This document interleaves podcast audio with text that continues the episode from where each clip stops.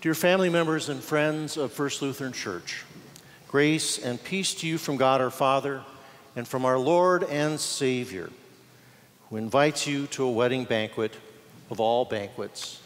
Amen. Twas the week before Christmas, 1978, my senior year at Augustana. And all through the apartment, not a creature was stirring, except for the snoring of my two roommates, Rolf and Rudy, who just crashed after taking their last finals. But something else, I must admit, was also stirring, namely my stomach. For I was about to propose to Kathy before she flew home the next day to her home in northwest Montana for Christmas break. Now, earlier that evening, just before leaving Norman's menswear, where I was working, I told my colleagues, Well, this is the night, the invitation of all invitations. Now, I thought it all out. The small yellow formica topped kitchen table was set with candlelight. Some James Taylor was readied on the turntable, of course.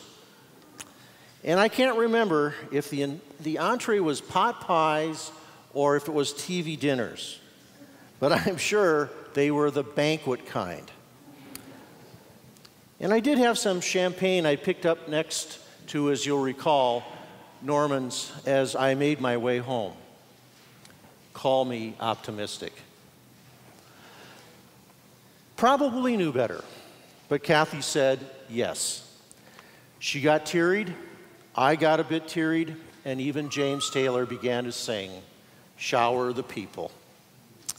But, darn it, if I couldn't pop that champagne open, hunching down over the bottle like some bodybuilder, you know, at a pose down, trying and determined not to be outsmarted by a piece of cork. Well, Boom! That sucker shot straight out of the bottle like a missile and it nailed me right below my right eye. Soon I was sporting this rather nice shiner. Now imagine the howls of laughter from my colleagues the next day, like Tom and Bob and Gary Terry, as I walked into work with this black eye. No, really, guys. She said yes. I mean, she said yes. Now, invitations can take a form of words over the phone, like, hey, Dave, I have some tickets for the Vikings game next week in the Twin Cities. I'm not going to be able to use. Uh, I've run out of Rolaids. You can have them. Or invitations can take the form of words embossed on fancy paper like Mr. and Mrs. Joe Skeptical request your presence at the wedding of their daughter. To receive an invitation is to be honored. They imply, or at least they should, that your presence matters, that you are chosen. But the most incredible invitations are not found in envelopes or emails, Instagrams, or through some texting not even over a bottle of champagne. They're found in the Bible. You can't read the plot line of God's saving history without hearing God issuing invitations all over the place. For example, in Isaiah chapter 1, Come, says the Lord, let us talk about these things. For your sins are red as scarlet but I will make them to be white as snow. Or again in Matthew chapter 11, Jesus says, Come, come unto me, all of you who are heavy burdened and tired, and I will give you rest. Or in our gospel lesson for today, in, ch- in chapter 22, we hear the king saying, Come to the wedding feast. Indeed, God is an inviting God. The God revealed to us in Christ Jesus, who loves to stand before the open door of his kingdom, inviting and enfolding his beloved children who are oft running on empty to come to his table of grace. As the psalmist says to us this day, Thou preparest a table before me, O Lord, my cup overflows. However, God's invitation is not just for a dinner, it's for life. It's an invitation to come into his kingdom and take up residence in a world that's filled with hope. We're finally to draw upon the promise proclaimed by Isaiah in our first lesson the Lord God will swallow up death forever and will wipe away tears from all places. Did you hear that universal invitation? All faces. Isaiah wants to emphasize this when he again says, The Lord of hosts will make for all people a feast of fatted things. Here is this personal, universal invitation to be in a covenant, a faithful relationship with God and all people.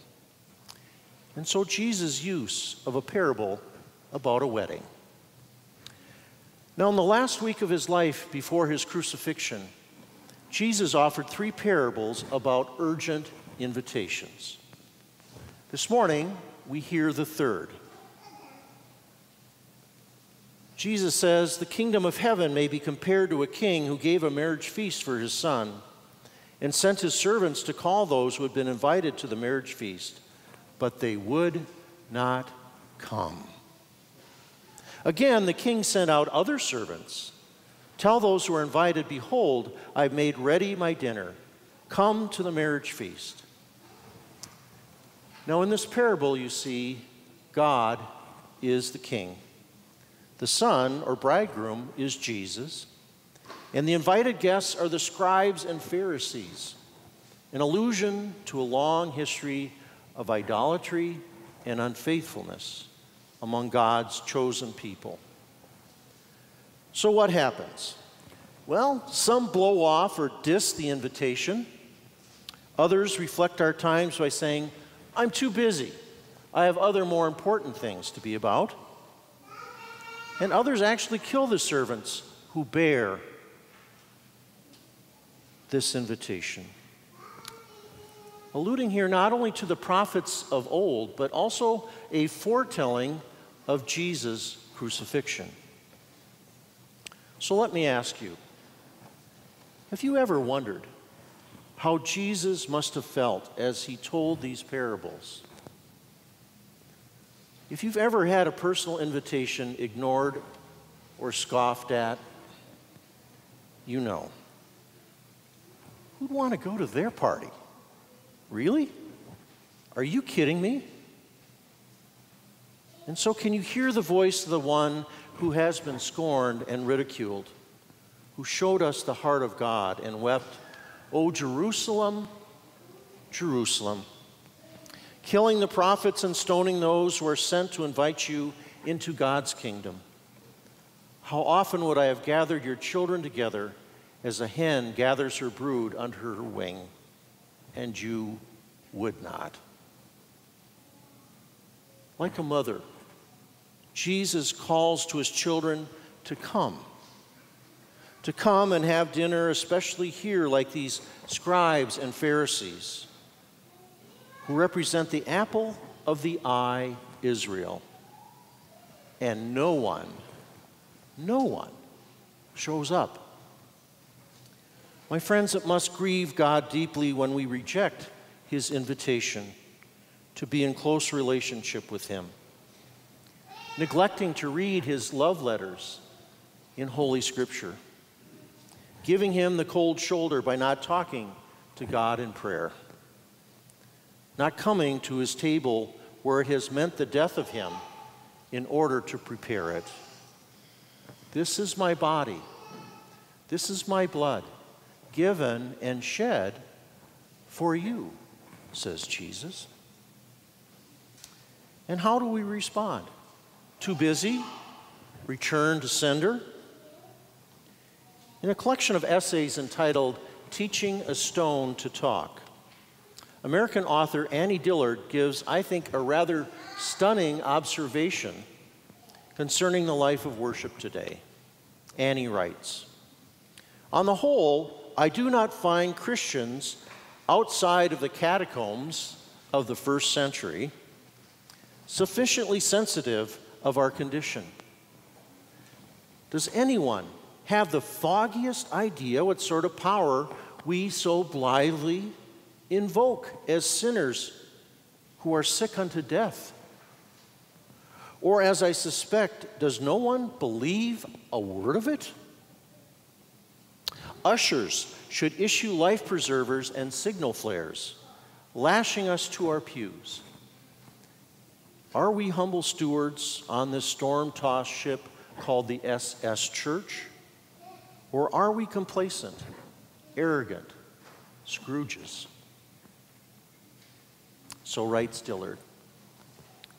So here in the temple, Jesus is telling this parable of the wedding feast, once more churning the tables on all the idolatry and greedy consumption of the Pharisees and scribes, much like the autonomy of life, of self law, individualism in our own time, where human chutzpah adds and subtracts from the law that God has given through Moses and the prophets, from the days of building Babel towers to putting one's bullish trust in stock market performances.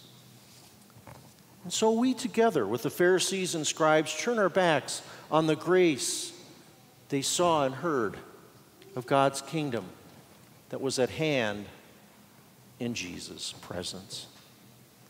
And they nailed those holy hands to a cross. However, Jesus overcame that sin and death and handed his empty grave clothes to his disciples that's to each one of you. To go and baptize, making disciples, like Philip and Nathanael, with a simple come and see invitation. The invitation that continues.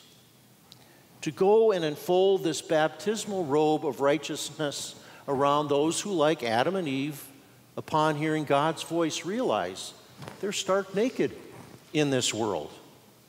They're struck dumb and speechless. Friend, says the king, how did you get in here without a robe? You know the way a policeman says it just before he asks you if you know how fast you've been going? Family and friends in Christ. God is not looking for just warm bodies. God is looking for wedding guests those who will rise to the occasion of honoring Christ, the bridegroom, as his church. Those who regularly come to the wedding feast of fatted things in worship to hear the forgiveness of sin and receive a word of hope of new life. To be reminded when you've forgotten or feel forgotten. Do this in remembrance of me, says he the one who calls you his beloved daughter, his beloved son. To be reminded that you've been clothed in his baptismal water, made righteous, as Paul says in Galatians 3, of putting on Christ.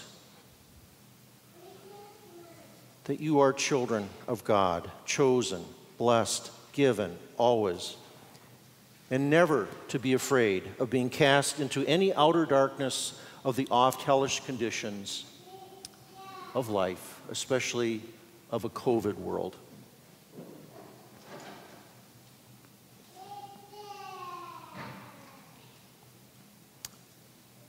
My friends, you're not speechless. You have something to say. That is, I am a child of God. and I have been baptized into Christ's death and resurrection. In this I hope. And so, as those born anew this day into a living hope, as stewards of the mysteries of God, you are called to rise to the occasion of this wedding invitation, breaking into song, Praise God, from whom all blessings flow. And that praising of God, sharing the good news that continues through you, that continues through you, enfolding your neighbor in ministry and mission giving hope for those who are dying to hear. Clothed in Christ's baptismal robe of righteousness. And so this day and always, St. Paul bestows this blessing upon you.